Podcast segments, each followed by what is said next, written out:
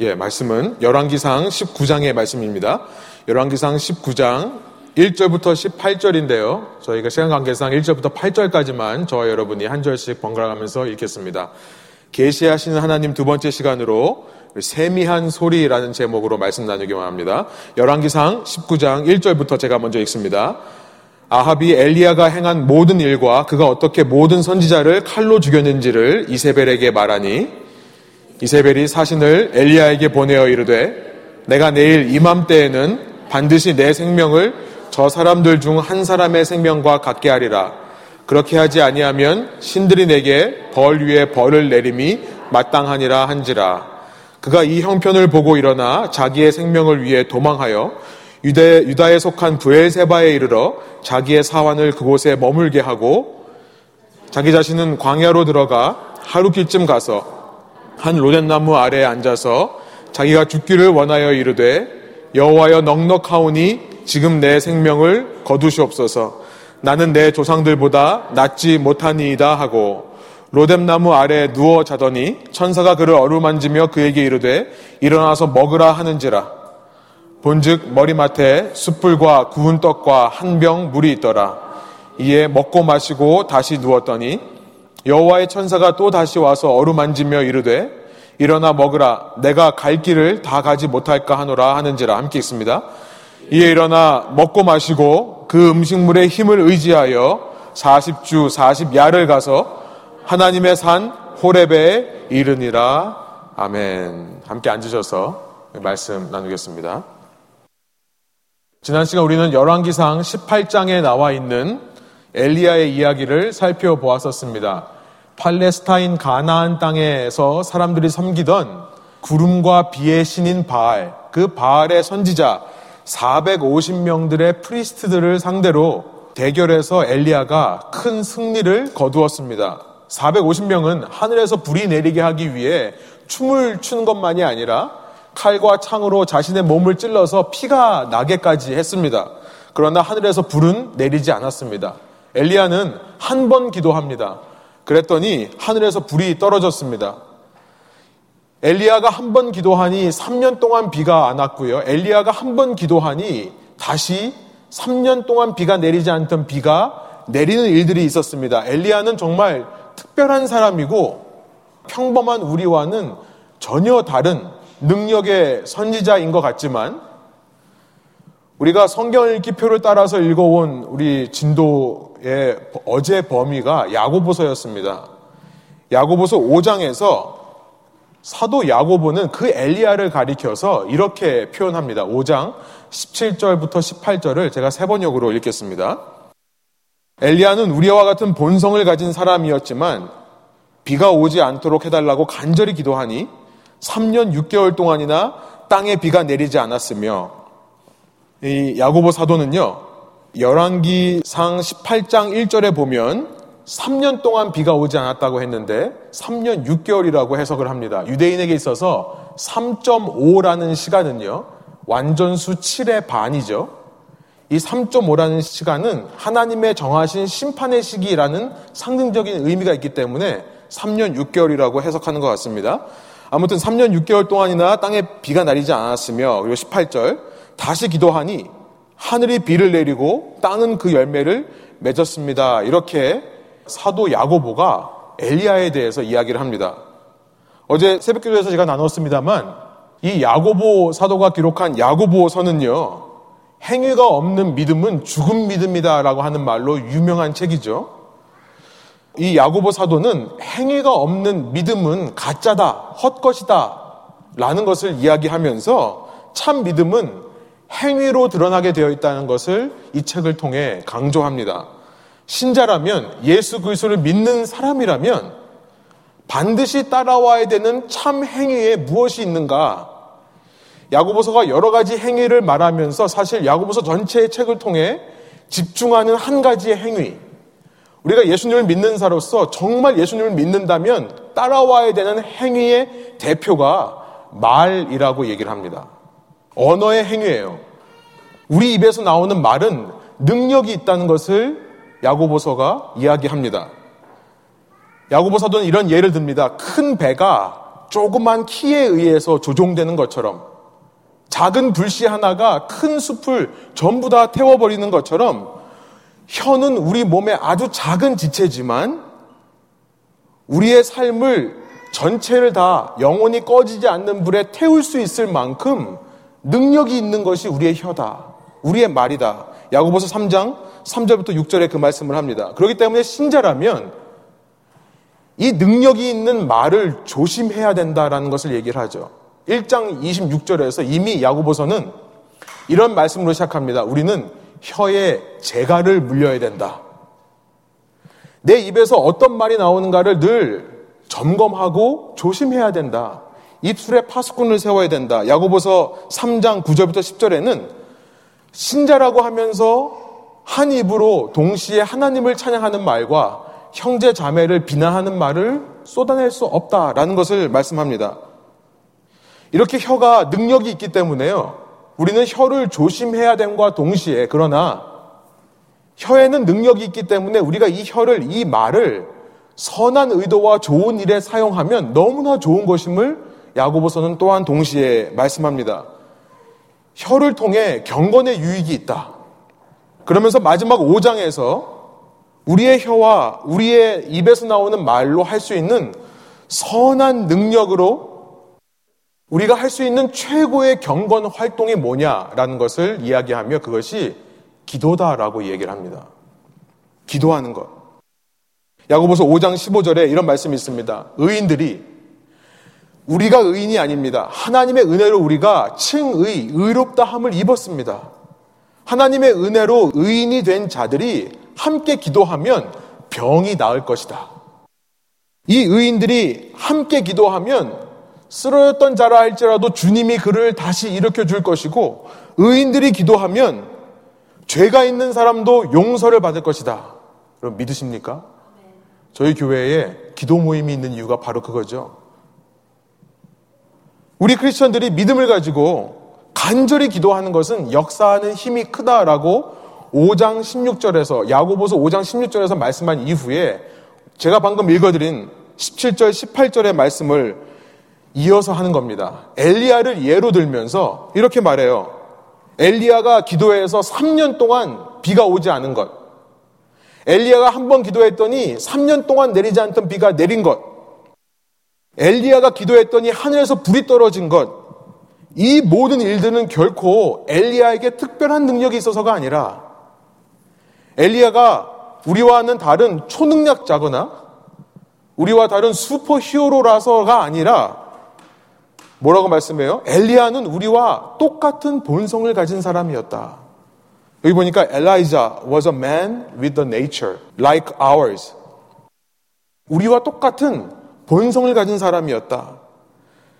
그가 했던 놀라운 일들은 의인들이 하는 우리 같이 하나님의 은혜로 의롭다함을 입은 자들이 하는 기도의 능력이지 엘리야의 능력이 아니었다는 것을 이야기하는 거죠. 우리 말을 들으시고 역사하시는 하나님의 능력이지 사람의 능력이 아니었다. 여기서요, 엘리야가 우리와 같은 본성을 가진 사람이었다라고 번역하는 원어의 뜻은 뭐냐면요. 이런 겁니다. 엘리야가 우리와 똑같이 고난을 받는다라는 의미예요. 호모이오스라는 같다는 말과 파스코라는 고난받다라는 말이 합쳐져서 만들어진 단어입니다. 엘리야가 우리와 똑같이 고난을 받는다 라는 의미예요. 무슨 말입니까? 엘리야도 우리와 똑같이 넘어지고 실수하는 죄인이었다. 하나님의 은혜가 아니면 의로울 수 없는 존재였다. 그 말씀입니다. 여러분, 엘리야가 우리와 별로 다를 것이 없는 사람이라는 것에 대해서 어떤 생각이 드십니까? 엘리야가 이렇게 놀라운 일을 한 것이 그의 능력이 아니라 하나님의 능력이었는데 엘리야는 우리와 개혁 개정의 번역으로는 성정이 같은 사람이다. 똑같은 인간이다. 어떤 생각이 드세요? 기독교 신앙은요, 우리가 믿는 하나님을 믿는 신앙이라는 것은 결코 우리의 능력과 우리의 위대함을 말하는 종교가 아닙니다. 기독교는요, 위인을 만들자, 성자를 만들자, 사람들한테 존경받는 사람을 만들자 하는 종교가 아닙니다. 우리는 다 똑같이 넘어지고 실수하는 죄인들이다. 그러나 하나님께서는 그런 죄인들을 통해 역사하시며 그의 놀라운 일들을 이루어 가신다. 우리가 집중해야 될 것은 그런 놀라운 일을 죄인들을 통해 이루시는 부족한 자들을 통해 이루시는 하나님의 능력에 있는 겁니다. 하나님의 위대하심에 있는 거예요. 바로 그것을 이 성경 말씀이 우리에게 가르쳐 주고자 계시하시고자 하시는 겁니다. 엘리야가 놀라운 일을 한 것은 엘리야가 잘나서가 아니라는 것. 여러분 이 내용을 우리가 읽은 열왕기상 19장의 내용이 증거합니다. 동시에 우리가 조금도 하나님에게 쓰임 받기 위해 열등감을 느낄 필요가 전혀 없다는 것도 열왕기상 19장이 우리에게 증거하는 것입니다. 18장에서 바로 한 장, 불과 한 장 전입니다. 그렇게 바알의 선지자, 바알의 제사장들 450명과 싸워서 승리를 이루어냈던 엘리야. 엘리야는요, 비가 다시 내리게 하려는 기도를 합니다. 기도를 하고 나서 자기 종에게 시켜서 일곱 번 비가 서쪽에서 구름이 일어나는지를 체크해라. 바다 쪽에 가서 구름이 일어나는지를 체크하라고 시킵니다. 마지막 일곱 번째가 되었을 때 열왕기상 18장 44절 이렇게 기록하고 있습니다. 제가 세 번역으로 읽어보겠습니다. 일곱 번째가 되었을 때에 그 시종은 마침내 사람의 손바닥만한 작은 구름이 바다에서부터 떠올라 오고 있다고 말하였다. 그러자 엘리야는 아합에게 사람을 보내어서 비가 와서 길이 막히기 전에 어서 병거를 갖추고 내려가라는 말을 전하라고 하였다. 그 당시 아합 왕은요, 이 체리엇이라고 하는 병거를 타고 있었습니다. 병거의 특징은 딱딱한 땅만 다닐 수 있습니다. 비가 와서 진흙탕이 되면 움직이지 못하는 것이 병거예요. 그러니까 비가 올 거니까 왕께서는 빨리 병거를 타고 이 갈멜산을 내려가십시오라고 이야기를 했다는 거예요. 45절. 그러는 동안에 이미 하늘은 짙은 구름으로 캄캄해지고 바람이 일더니 곧 큰 비가 퍼붓기 시작하였다. 아합은 곧 병거를 타고 이스라엘로 내려갔다. 18장의 마지막 46절이 이렇습니다.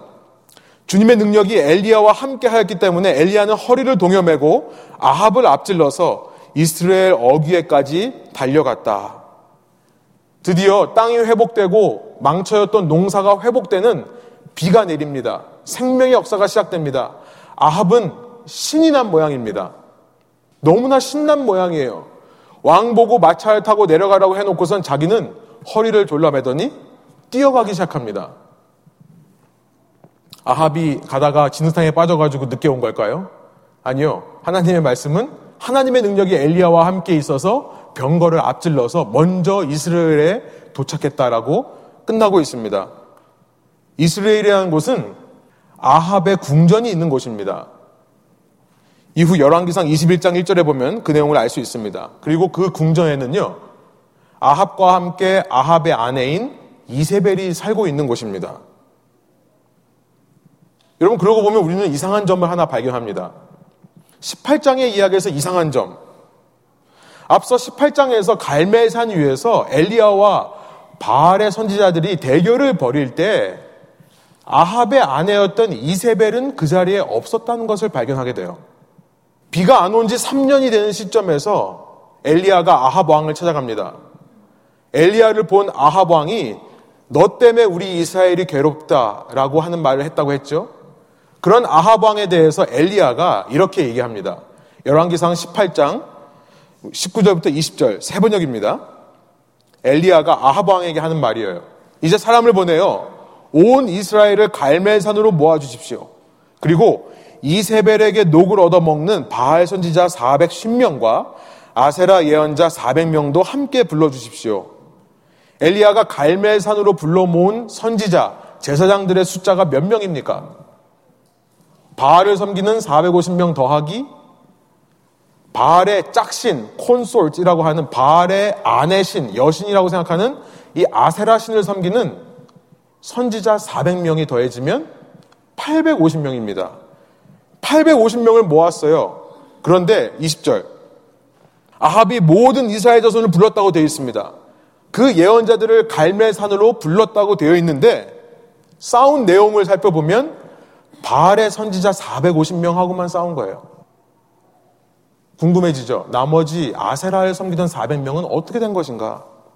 바알이라는 남신은 남자 신이기 때문에 남자 제사장들이 섬깁니다. 남자 450명이 바알 신을 섬기는 거예요. 남자이기 때문에 남자였던 아합 왕이 이들을 다스린 것 같습니다. 아합 왕이 가는 곳에는 바알의 선지자 450명이 따라다니는 거예요.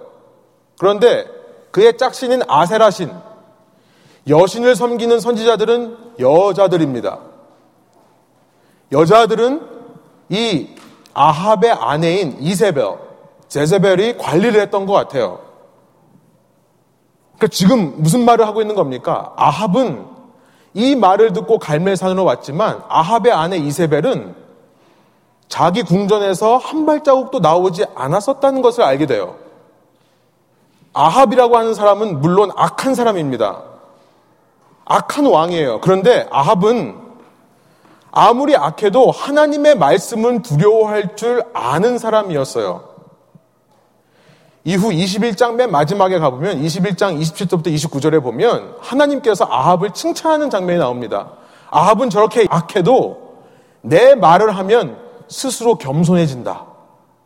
그런데 이세벨이라고 하는 아합의 아내는요, 조금도 눈 하나 깜짝하지 않는 사람인 겁니다. 영화의 캐릭터로 본다면 아합이라는 캐릭터는 악당이긴 하지만 약간 허당인 악당. 하나님의 선지자가 오라고 하니까 또 와요.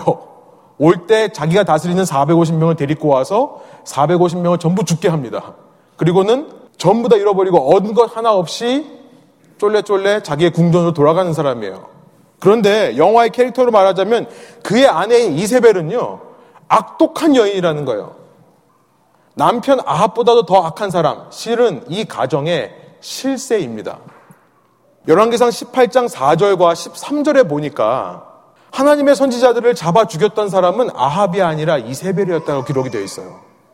그러고 보니까 우리가 방금 읽은 18장 19절도 보니까 이 바알 섬기는 450명과 아세라를 섬기는 400명이 아합으로부터 봉급을 받는 아합으로부터 먹을 것을 받는 사람이 아니라 아합의 아내인 이세벨로부터 녹을 받는 사람이다라고 기록되어 있었던 것을 발견하게 됩니다. 그러니까 상황을 정리해 보면 이런 겁니다. 엘리야가 지금 아합과의 싸움에서 이겨서 신나서 이스라엘 궁전으로 달려간 거예요. 그런데 그가 싸워 이긴 사람은 최종 보스가 아니라 중간 보스였던 겁니다. 아합과 이세벨의 왕궁으로 달려갔는데 그곳에는 실세, 끝판왕인 이세벨이 버티고 있다는 겁니다. 바알의 선지자 450명을 이혼한 엘리야가요. 나는 이제 완전히 이 싸움에서 승리했다. 아마 궁전 안에 있는 이세벨은 지금 무서워서 내가 가기만 하면 나에게 납작 엎드릴 거다 생각하지 않았겠습니까? 기가 꺾였을 거라 생각하지 않았겠습니까? 당당하게 이스라엘로 뛰어간 엘리야는요. 그러나 이 독한 여인 이세벨이 조금도 위축되지 않고 오히려 자기 자신을 다른 선지자들과 마찬가지로 죽이겠다 하는 협박의 말을 듣습니다. 그것이 우리가 읽은 19장 1절 2절의 말씀이었어요. 다시 한번 제가 읽어보겠습니다. 아합이 엘리야가 행한 모든 일과 그가 어떻게 모든 선지자를 칼로 죽였는지를 최종 보스인 이세벨에게 말하니 최종 보스는 제가 집어넣은 겁니다. 2절 이세벨이 사신을 엘리야에게 보내요.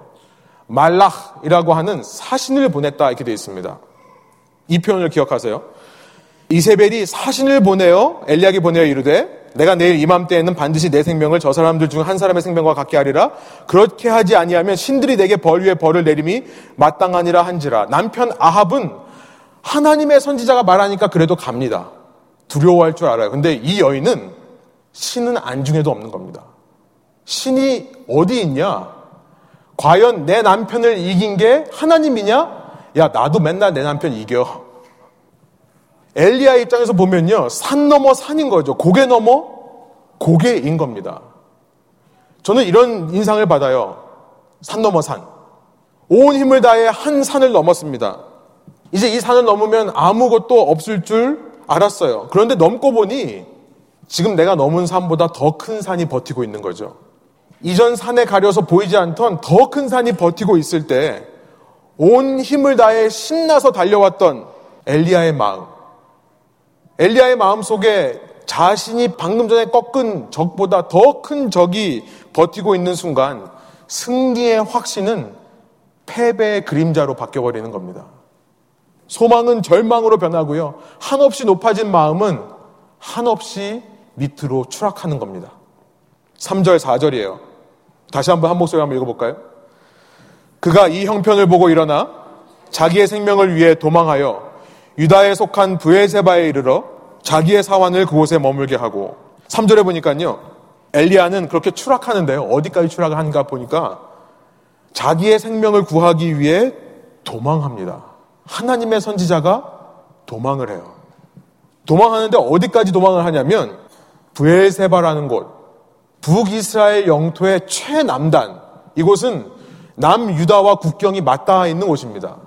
가장 남쪽으로 도망하는 거죠. 거기서 멈추는 것이 아니라 4절입니다. 제가 한번 읽어볼게요. 자기 자신은 광야로 들어가 하루기쯤 가서 이렇게 돼 있어요. 거기서 모자라서 광야로 더 도망갑니다. 광야라는 곳, 윌더니스라는 곳은 그 정의가 뭐냐면 없는 곳입니다. 아무도 없는 곳이죠. 부재의 공간입니다. absence, place of absence예요. 살 힘도 없습니다. 살아가야 될 이유와 소망도 없는 곳입니다. 거기에 있는 로뎀나무 아래에 앉아서 죽기를 기도합니다. 의인이요. 하나님의 선지자가요. 죽기를 기도하고 있는 장면이에요. 나는 조상들보다 낫지 못합니다. 무슨 말입니까? 살아있는 내 처지가 이미 나보다 앞서가신 우리의 아버지들, 우리 조상들보다 나을 게 없습니다, 주님. 나를 죽여주십시오 라는 말이에요. 이 대목에서 사랑하는 여러분 어떠십니까? 여러분은 삶을 살다가 이런 엘리야와 같은 상황을 만난 적이 있지는 않으세요? 산 하나 넘고 이제 더 이상 산이 없을 줄 생각했는데 또 다른 산이 찾아오는 일들. 하나의 문제가 해결되면 끝날 줄 알았는데 더 큰 문제가 곳곳에서 뻥뻥 터지는 상황들. 그래서 지금 혹시 여러분들 중에 한없이 낭떠러지로 떨어지고 있는 것 같은 자신을 발견하는 분은 계시지 않습니까? 엘리야라고 해서 우리와 전혀 다른 삶을 산 것이 아니었다는 말씀입니다. 엘리야라고 해서 우리와는 달리 완벽하고 문제없는 초인적인 삶만을 산 것이 아니었다는 말씀이에요. 엘리야는요, 우리와 똑같습니다. 3절 다시 보여주시면 그의 문제는 우리와 똑같은 문제인 겁니다. 그의 문제가 무엇입니까? 그가 이 형편을 보고라고 되어 있습니다. 하나님의 말씀을 기다리고 하나님의 말씀을 받아서 백성들에게 전해야 되는 하나님의 선지자라는 사람이 하나님이 아닌 하나님의 말씀이 아닌 형편을 보는 겁니다. 형편에 집중하는 거예요. 우리와 똑같죠. 이 정도면 됐다라고 생각을 했었어요. 이 정도면 내 인생 내가 할 만큼 하고 살았다. 이 정도면 나는 내 나름대로 승리를 이루었다. 이 정도면 괜찮은 사람이다라고 생각을 했습니다. 그런데 그렇게 생각하는 순간 내 안에 하나님이 사라져 버리는 겁니다. 이 모든 일이 내 힘과 내 능력에서 나온 것이라고 착각하는 순간 하나님의 필요성이 사라집니다. 교만해집니다. 교만하였던 그가 갑작스레 괜찮지 않은 형편을 만나니 형편에게 집중하는 겁니다. 형편에게 주목하는 거예요. 이 형편만 사라지면 내 삶에 아무 문제가 없을 것 같은데 라는 생각이 드는 거죠. 그가 은근슬쩍 다른 사람 몰래 쌓아 올렸던 자기의 교만을 깨달아야 되는데요. 형편에만 주목하니 무너져 내리는 겁니다. 우리와 똑같은 사람이라면 이런 질문을 했을 것 같아요. 엘리야가요. 왜 하나님 나에게 이런 상황을 주십니까? 왜 믿지 않는 사람들은 잘 사는 것 같은데 아무 문제 없이 잘 일이 풀리는 것 같은데 왜 유독 나만 이렇습니까? 내 주위에 있는 사람들 봐도 나처럼 사는 사람 없습니다, 주님. 도대체 왜 문제에 문제가 나를 다가오는 겁니까?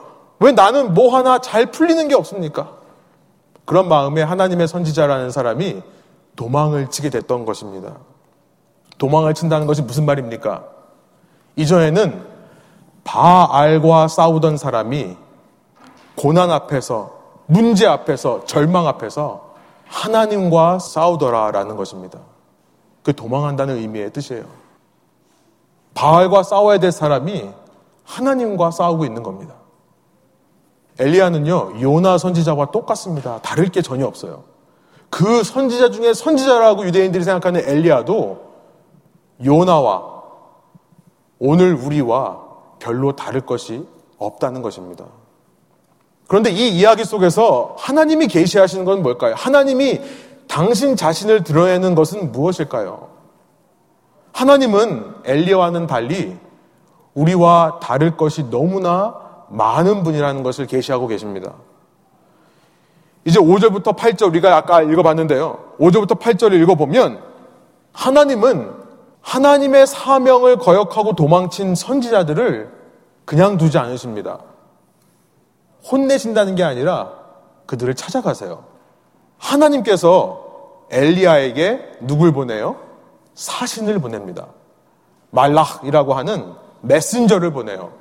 우리말로는 천사라고 번역되어 있으니까 우리가 이해가 안 되는데요. 이 19장 2절에서 이세벨이 사신을 보냈다 할 때 사신이라는 단어와 똑같은 단어를 쓰고 있습니다. 자신의 사신을 보내, 자신의 사자를 보내, 메신저를 보내, 그런 엘리야를 위로해 주시고 격려해 주시는 하나님이시더라라는 거예요. 하나님 대신 자기 자신을 의지한 사람입니다. 하나님의 말씀 대신 형편을 보았던 사람입니다. 그리고 도망했던 엘리야인데요. 끝까지 버리지 않으시고 사자를 보내 위로하시는 하나님. 그 사자라고 하는 것이 예수님을 예표하는 것은 아닐까 생각이 듭니다. 우리 같은 존재들을 위해 끊임없이 사신을 보내 우리의 마음을 돌이키고 우리를 구원하기 원하시는 하나님. 성경의 하나님은 신기합니다. 우리는요, 우리에게 충성된 사람, 우리에게 신실한 모습을 보이는 사람, 우리에게 늘 예, 예 하는 사람만 우리는 기뻐하고 예뻐해요. 그런데 성경의 하나님은 엘리야와 같은 사람, 저와 여러분처럼 신실하지 못하고 불순종하는 사람, 기다리지 못하고 내 방식대로 일 처리를 하는 사람,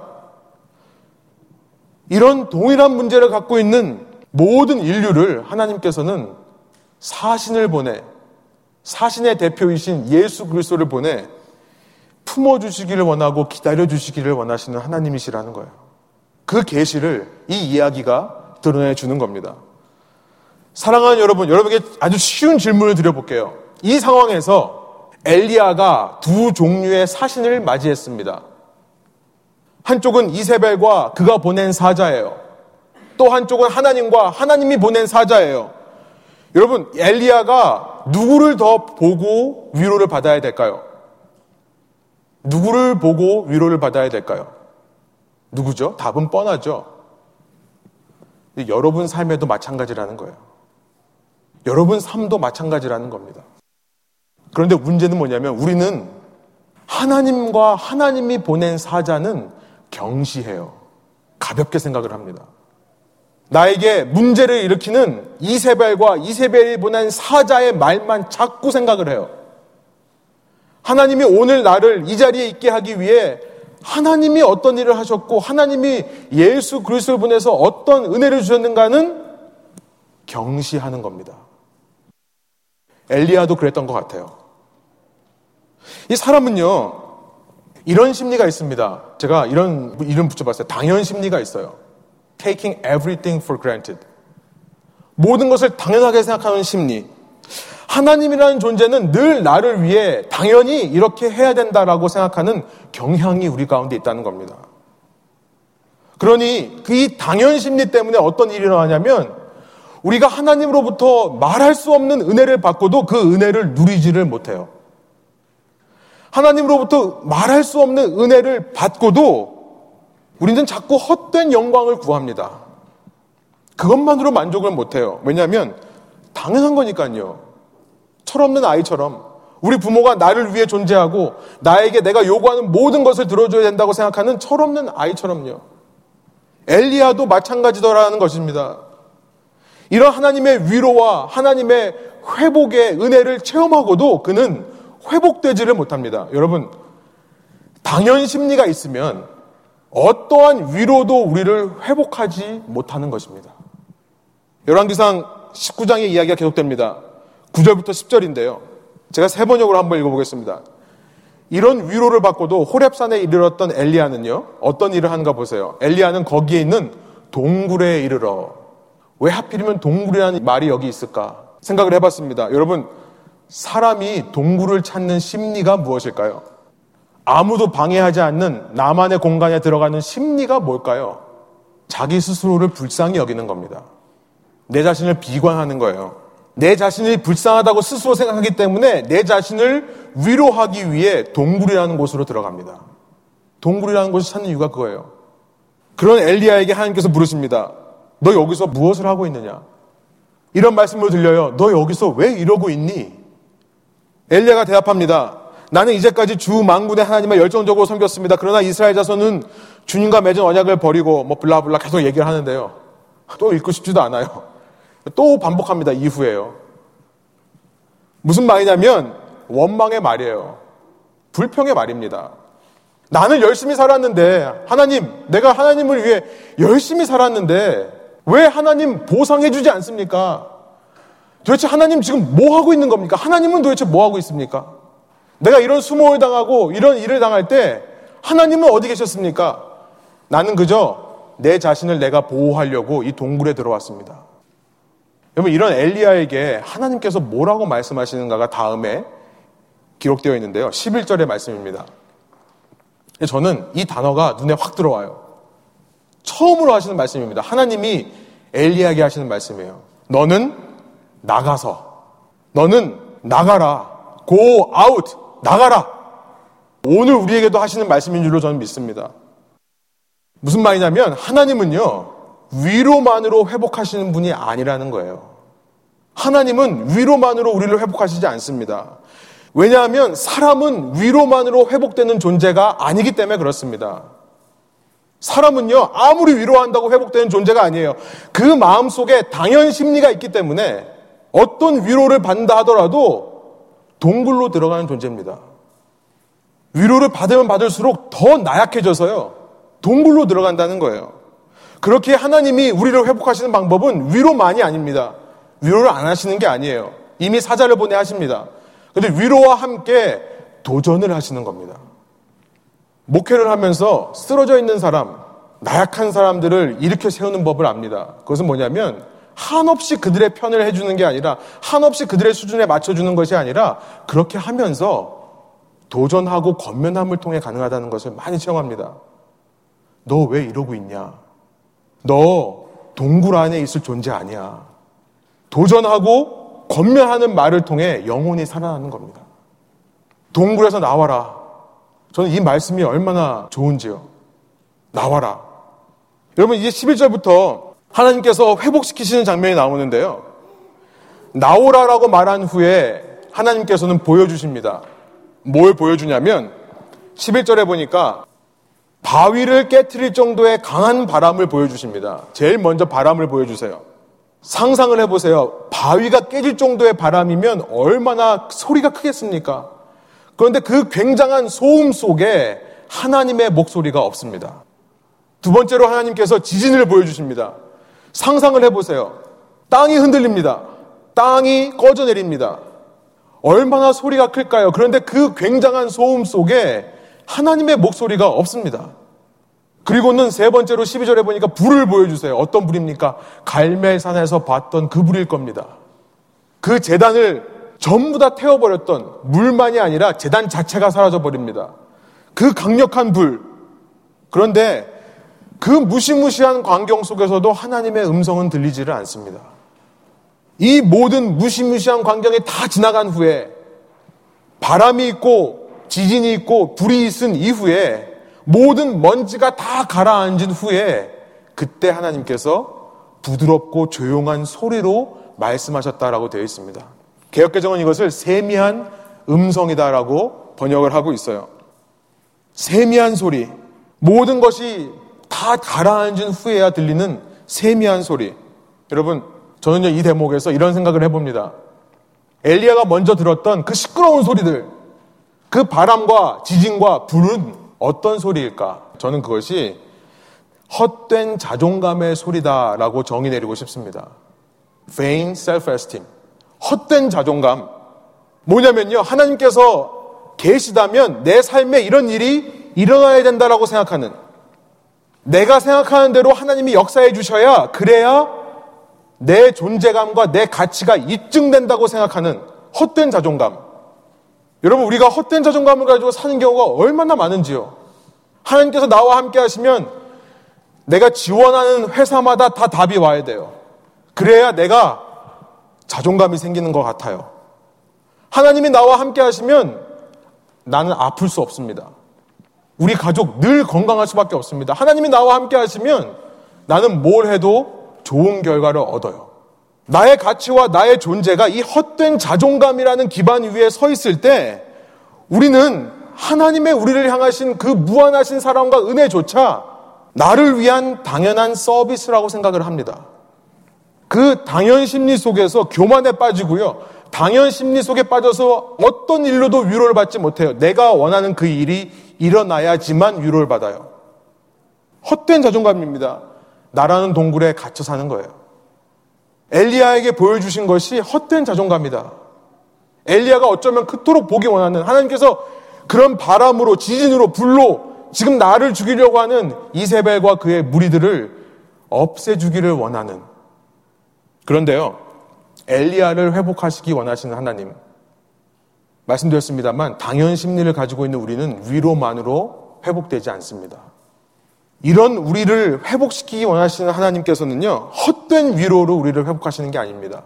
헛된 위로라는 것은 제가 내리는 정의는요 헛된 위로의 정의 이것은 헛된 자존감을 세워주기 위한 위로다. 말씀드린 대로 하나님께서 대적을 없애주실 때 바람으로 지진으로 불로 없애주시는 방법일 겁니다. 하나님은요, 그 방법을 사용하지 않더라. 그것들이 다 지나가도 어디에도 하나님의 음성은 없더라. 하나님은요, 우리를 회복시키시기 위해 도전하십니다. 그것이 세미한 음성의 내용이에요. 부드럽고 조용하게 들리는 소리의 내용이 무엇입니까? 하나님이 무슨 말씀을 하셨죠? 여러분, 그게 성경에 기록되어 있습니다. 어떤 삶이란 음성이 들었는지 엘리야가 이야기합니다. 열왕기상 19장 15절이에요. 15절 제가 세 번역으로 한번 읽겠습니다. 주님께서 그에게 말씀하셨다. 너는 돌이켜 광야길로 해서 다마스쿠스로 가라. 15절 돌아가라는 말씀이 가장 먼저 나옵니다. 너의 오던 길에서 정확히 180도 돌아서 유턴해서 북쪽으로 가라. 남쪽 끝을 향해 가던 엘리야에게 북쪽 끝으로 가라. 다마스쿠스라는 이방 나라에 가서 거기에 있는 시리아에 가 시리아는 이방 나라에 가서 하사일이라는 사람에게 기름을 부어서 왕이 될 준비를 시켜라. 그리고 16절에 보니까 예후라는 사람에게 기름 부어서 아합과 이세벨을 대신할 왕으로 그를 준비시켜라. 너가 그렇게 이세벨이 없어지기를 원하느냐? 나는 너가 생각하는 바람과 지진과 불이 아니라 나의 방법으로 그걸 이룰 거다. 당장 눈에 보이지 않아도 내가 할 일은 기름 붓는 거다. 여러분 그래서 이 16절, 17절 그리고 18절의 내용을 요약을 해보면 하나님께서 우리를 도전하시는 방법이 두 가지라는 것을 알게 됩니다. 17절 잠깐 우리가 말씀만 읽어보고 넘어가겠습니다. 하사엘의 칼을 피해서 도망하는 사람은 예후가 죽일 것이고 예후의 칼을 피해서 도망하는 사람은 엘리사가 죽일 것이다. 18절 그러나 나는 이스라엘의 7천 명은 남겨놓을 터인데 나 혼자밖에 남지 않았습니다. 말하는 엘리야에게 너만이 아니라 7천 명이 더 있다라는 말씀을 하세요. 하나님께서 엘리야에게 두 가지의 도전의 말씀을 하시는 건데요. 첫 번째는 첫 번째 너가 할 일은 뭐냐면 돌아서는 거다. 유턴하는 거다. 그리고 두 번째, 두 번째는 뭐냐면 기름 붓는 것이라고 정리를 해볼 수 있습니다. anoint others. 다른 사람을 기름 붓는 것이다. 여러분, 첫 번째 돌아서라 라고 하는 것은요, 그렇게 동물을 향해 가는 끊임없이 나는 불쌍하다, 나는 억울하다 라고 생각하는 연민의 길, 자기 자신을 불쌍히 여기는 그 삶의 방향에서 돌이키라는 말씀입니다. 이것은요, 회개예요. 다른 말로. 이것은 다른 말로 자기 부정입니다. 자기 부인, self denial이에요. 자기 부정이라고 하는 것은 자기를 부정할수록 내 자존감이 낮아지는 것이 아닙니다. 동굴에 들어가는 게 낮은 자존감이에요. 자기 부정은 이런 겁니다. 자기를 부인한다는 것은 하나님만 인정한다는 것을 의미해요. 하나님만 인정하기 때문에 그것이 진정한 유턴이고 회개고요. 하나님 안에서 우리가 진정한 자존감이 세워지는 것입니다. 그러니까 자기 부정은 하나님만 인정하기 때문에 그 하나님 안에서 발견되는 나의 자존감이 올라가게 돼 있는 거예요. 이렇게 나에게 자기 부인을 통해 돌아서는 일이 있을 때에 여러분 그때 남에게 기름 부음을 하는 사명이 우리에게 이루어질 수 있는 겁니다. 엘리야가 깨달아야 됐던 것은 뭐냐면 내가 이스라엘을 구원하시는 하나님의 역사의 주인공이 아니었다는 사실을 깨달았어야 되는 거예요. 엘리야는요, 착각을 했던 겁니다. 하나님이 나를 통해 바람을 일으키시고 지진을 내고 불을 내리셔야 이 민족이 구원된다고 착각을 했던 겁니다. 하나님은 아니라고 말씀하시는 거예요. 온 우주의 주인공은 내가 아님을 깨닫게 될 때, 그때 우리는요, 하나님을 높이기 위해 다른 사람들을 세울 수 있는 겁니다. 내 힘으로, 내 능력으로 450명과 싸워서 이겼다고 생각하면 우리가 하나님께 구해야 할 것은 더 큰 바람, 더 큰 지진, 더 큰 불일 거예요. 헛된 자존감만 높여주는 것들. 내가 주인공이어야 하기 때문에 그렇습니다. 어느샌가 하나님은요, 영화 감독의 자리로 몰려나 있습니다. 아니요, special effect director. 하나님은 special effect나 해주는 사람으로 물러나 있어요. 내가 주인공입니다. 그러나 하나님은 말씀하시는 거예요. 아니, 나는 이방 왕을 통해 내 뜻을 실현할 거다.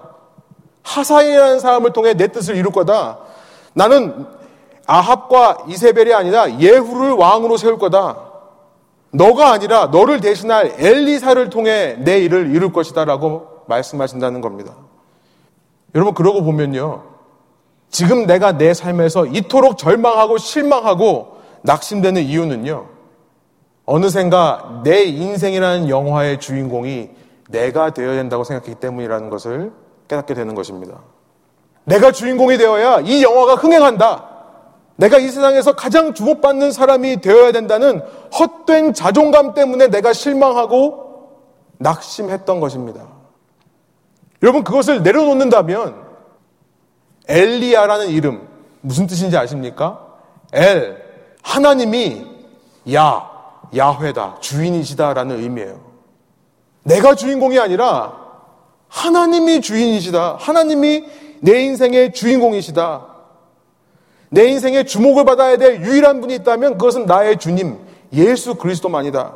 여러분 이 고백이 있을 때 우리는 산에 산을 넘어 고난이 찾아온다 할지라도 문제에 문제를 가지고 절망의 날을 찾아온다 할지라도 그 믿음으로 하나님만 인정하며 버텨낼 수 있는 것입니다. 그가 나보다 더 크고 높은 계획을 가지고 계실 거라 믿기 때문에 그리고 고린도전서 10장 13절에 말씀하시는 것처럼 사람이 감당할 시험 밖에는 당한 것이 없나니 하나님은 신실하셔서 미쁘셔서 우리가 감당하지 못할 시험 당함을 허락지 아니하시고 시험 당할 때 또한 피할 길을 내사 우리로 능히 감당하게 하신다. 어떤 시험 앞에서도 눈앞에 보이는 산을 넘어 하나님을 발견할 때 그것을 인내해내고 다시 한번 힘을 내 넘어갈 노력과 결단을 할 수 있게 되지 않겠습니까? 다시금 힘을 낼 수 있는 것입니다. 오늘은 대강절 셋째 주일입니다. 이 땅에 갓난아기로 오신 예수 그리스도에게 우리의 모든 관심과 시선이 집중되는 시기예요. 저는 이 시기가 너무 좋은 게요. 믿는 사람이건 믿지 않는 사람이건 예수 그리스도에 집중하는 시기이기 때문에 그렇습니다. 여러분 그렇죠? 우리 선물에 집중하는 거 아니죠? 이 분위기에 집중하는 거 아니죠? 누구랑 데이트할까? 뭐 맛있는 거 먹을까? 집중하는 거 아니죠? 이 땅에 마땅히 주인공이 되셔야 할 예수 그리스도를 주인공으로 삼을 수 있는 시기예요. 여러분, 이 시기에 여러분이 아닌 예수님을 여러분의 삶의 주인공으로 올려드리시기를 소원합니다. 나의 삶을 통해 그가 다스리는 것을 인정하시기를 원해요. 그가 당신의 뜻대로 온 세상을 통치하고 계시고 그 통치의 한 부분이 내 삶이다. 그가 당신의 뜻대로 나를 이끌어 가시는 것이기 때문에 어떤 문제와 고난 앞에서도 내가 예수님이 누군지를 알고 내가 어떤 존재인지를 바로 안다면 앞서 처음에 말씀드린 대로 여러분 문제 앞에서 모든 상황 앞에서 우리 입술에 어떤 말이 있어야 하겠습니까? 어떤 말로 여러분의 믿음을 입증하시겠냐는 거예요. 소원하옵기로는요, 이 말씀을 통해 우리가 믿는 믿음에 진정으로 합당한 행위가 우리 가운데 있기를 소원합니다. 여러분 기도하실 때요, 그 믿음의 기도를 올려드리세요. 이 상황과 이 환경과 이 형편에도 불구하고 나는 이런 고백을 주님께 드립니다. 하나님께서 그 고백 위에 역사하셔서 절대로 땅에 떨어지지 않고 주님의 나라와 영광을 위하여 귀하게 사용되는 고백될 줄 믿습니다. 그 마음으로 함께 기도하시겠습니다. 제가 기도하겠습니다. 하나님, 이 시간 저희가 말씀을 통해 하나님이 어떤 분이신지를 다시 한번 깨닫습니다. 인생의 여러 가지 모진 풍파 속에서 지치고 낙담한 인생들에게 찾아오셔서 사자를 보내 위로해 주시는 하나님. 그리고 그 사람이 원하는 대로가 아니라 헛된 자존감을 주는 헛된 위로가 아니라 진정으로 그 사람을 살리는 도전의 메시지를 주시는 하나님. 우리가 오늘도 낙심하고 절망 가운데 실망 가운데 위축되어 있다면 하나님께서 우리로 하여금 돌아서라 말씀하시는 줄로 믿습니다. 자기 연민으로부터 자기 연민의 동굴로부터 돌아서기를 소원합니다. 내가 주인이 아니었다는 것, 이 세상의 주인공은 오직 예수 그리스도였다는 것을 인정할 때에 주님, 내가 생각하는 방식이 아니라 다른 사람을 통해서도 하나님은 얼마든지 영광 받으실 수 있고 내 삶의 문제들을 해결해 나가실 수 있사오니 기쁜 마음으로 가벼운 마음으로 주님 앞에 우리의 모든 수고하고 무거운 짐진 것을 내려놓게 하여 주옵소서. 주님, 이 상황이 지나가는 것이 하나님의 뜻인 줄 믿습니다만 하나님께서 지나가지 않게 하신다면 그것 역시도 하나님의 뜻이라 믿기 원합니다. 그 가운데서 우리가 어떤 생각을 가지고 살아야 되는가, 어떤 입술의 고백을 가지고 살아야 되는가를 훈련하게 하여 주시고 주님, 이 상황을 지나갈 수 있는 능력이 아니라면, 피해갈 수 있는 능력이 아니라면 이 상황을 이겨낼 수 있는, 견뎌낼 수 있는 능력을 주님께서 공급하여 주옵소서. 감사와 찬양을 주께 올려드리며 예수 그리스도 이름의 영광을 위하여 기도합니다.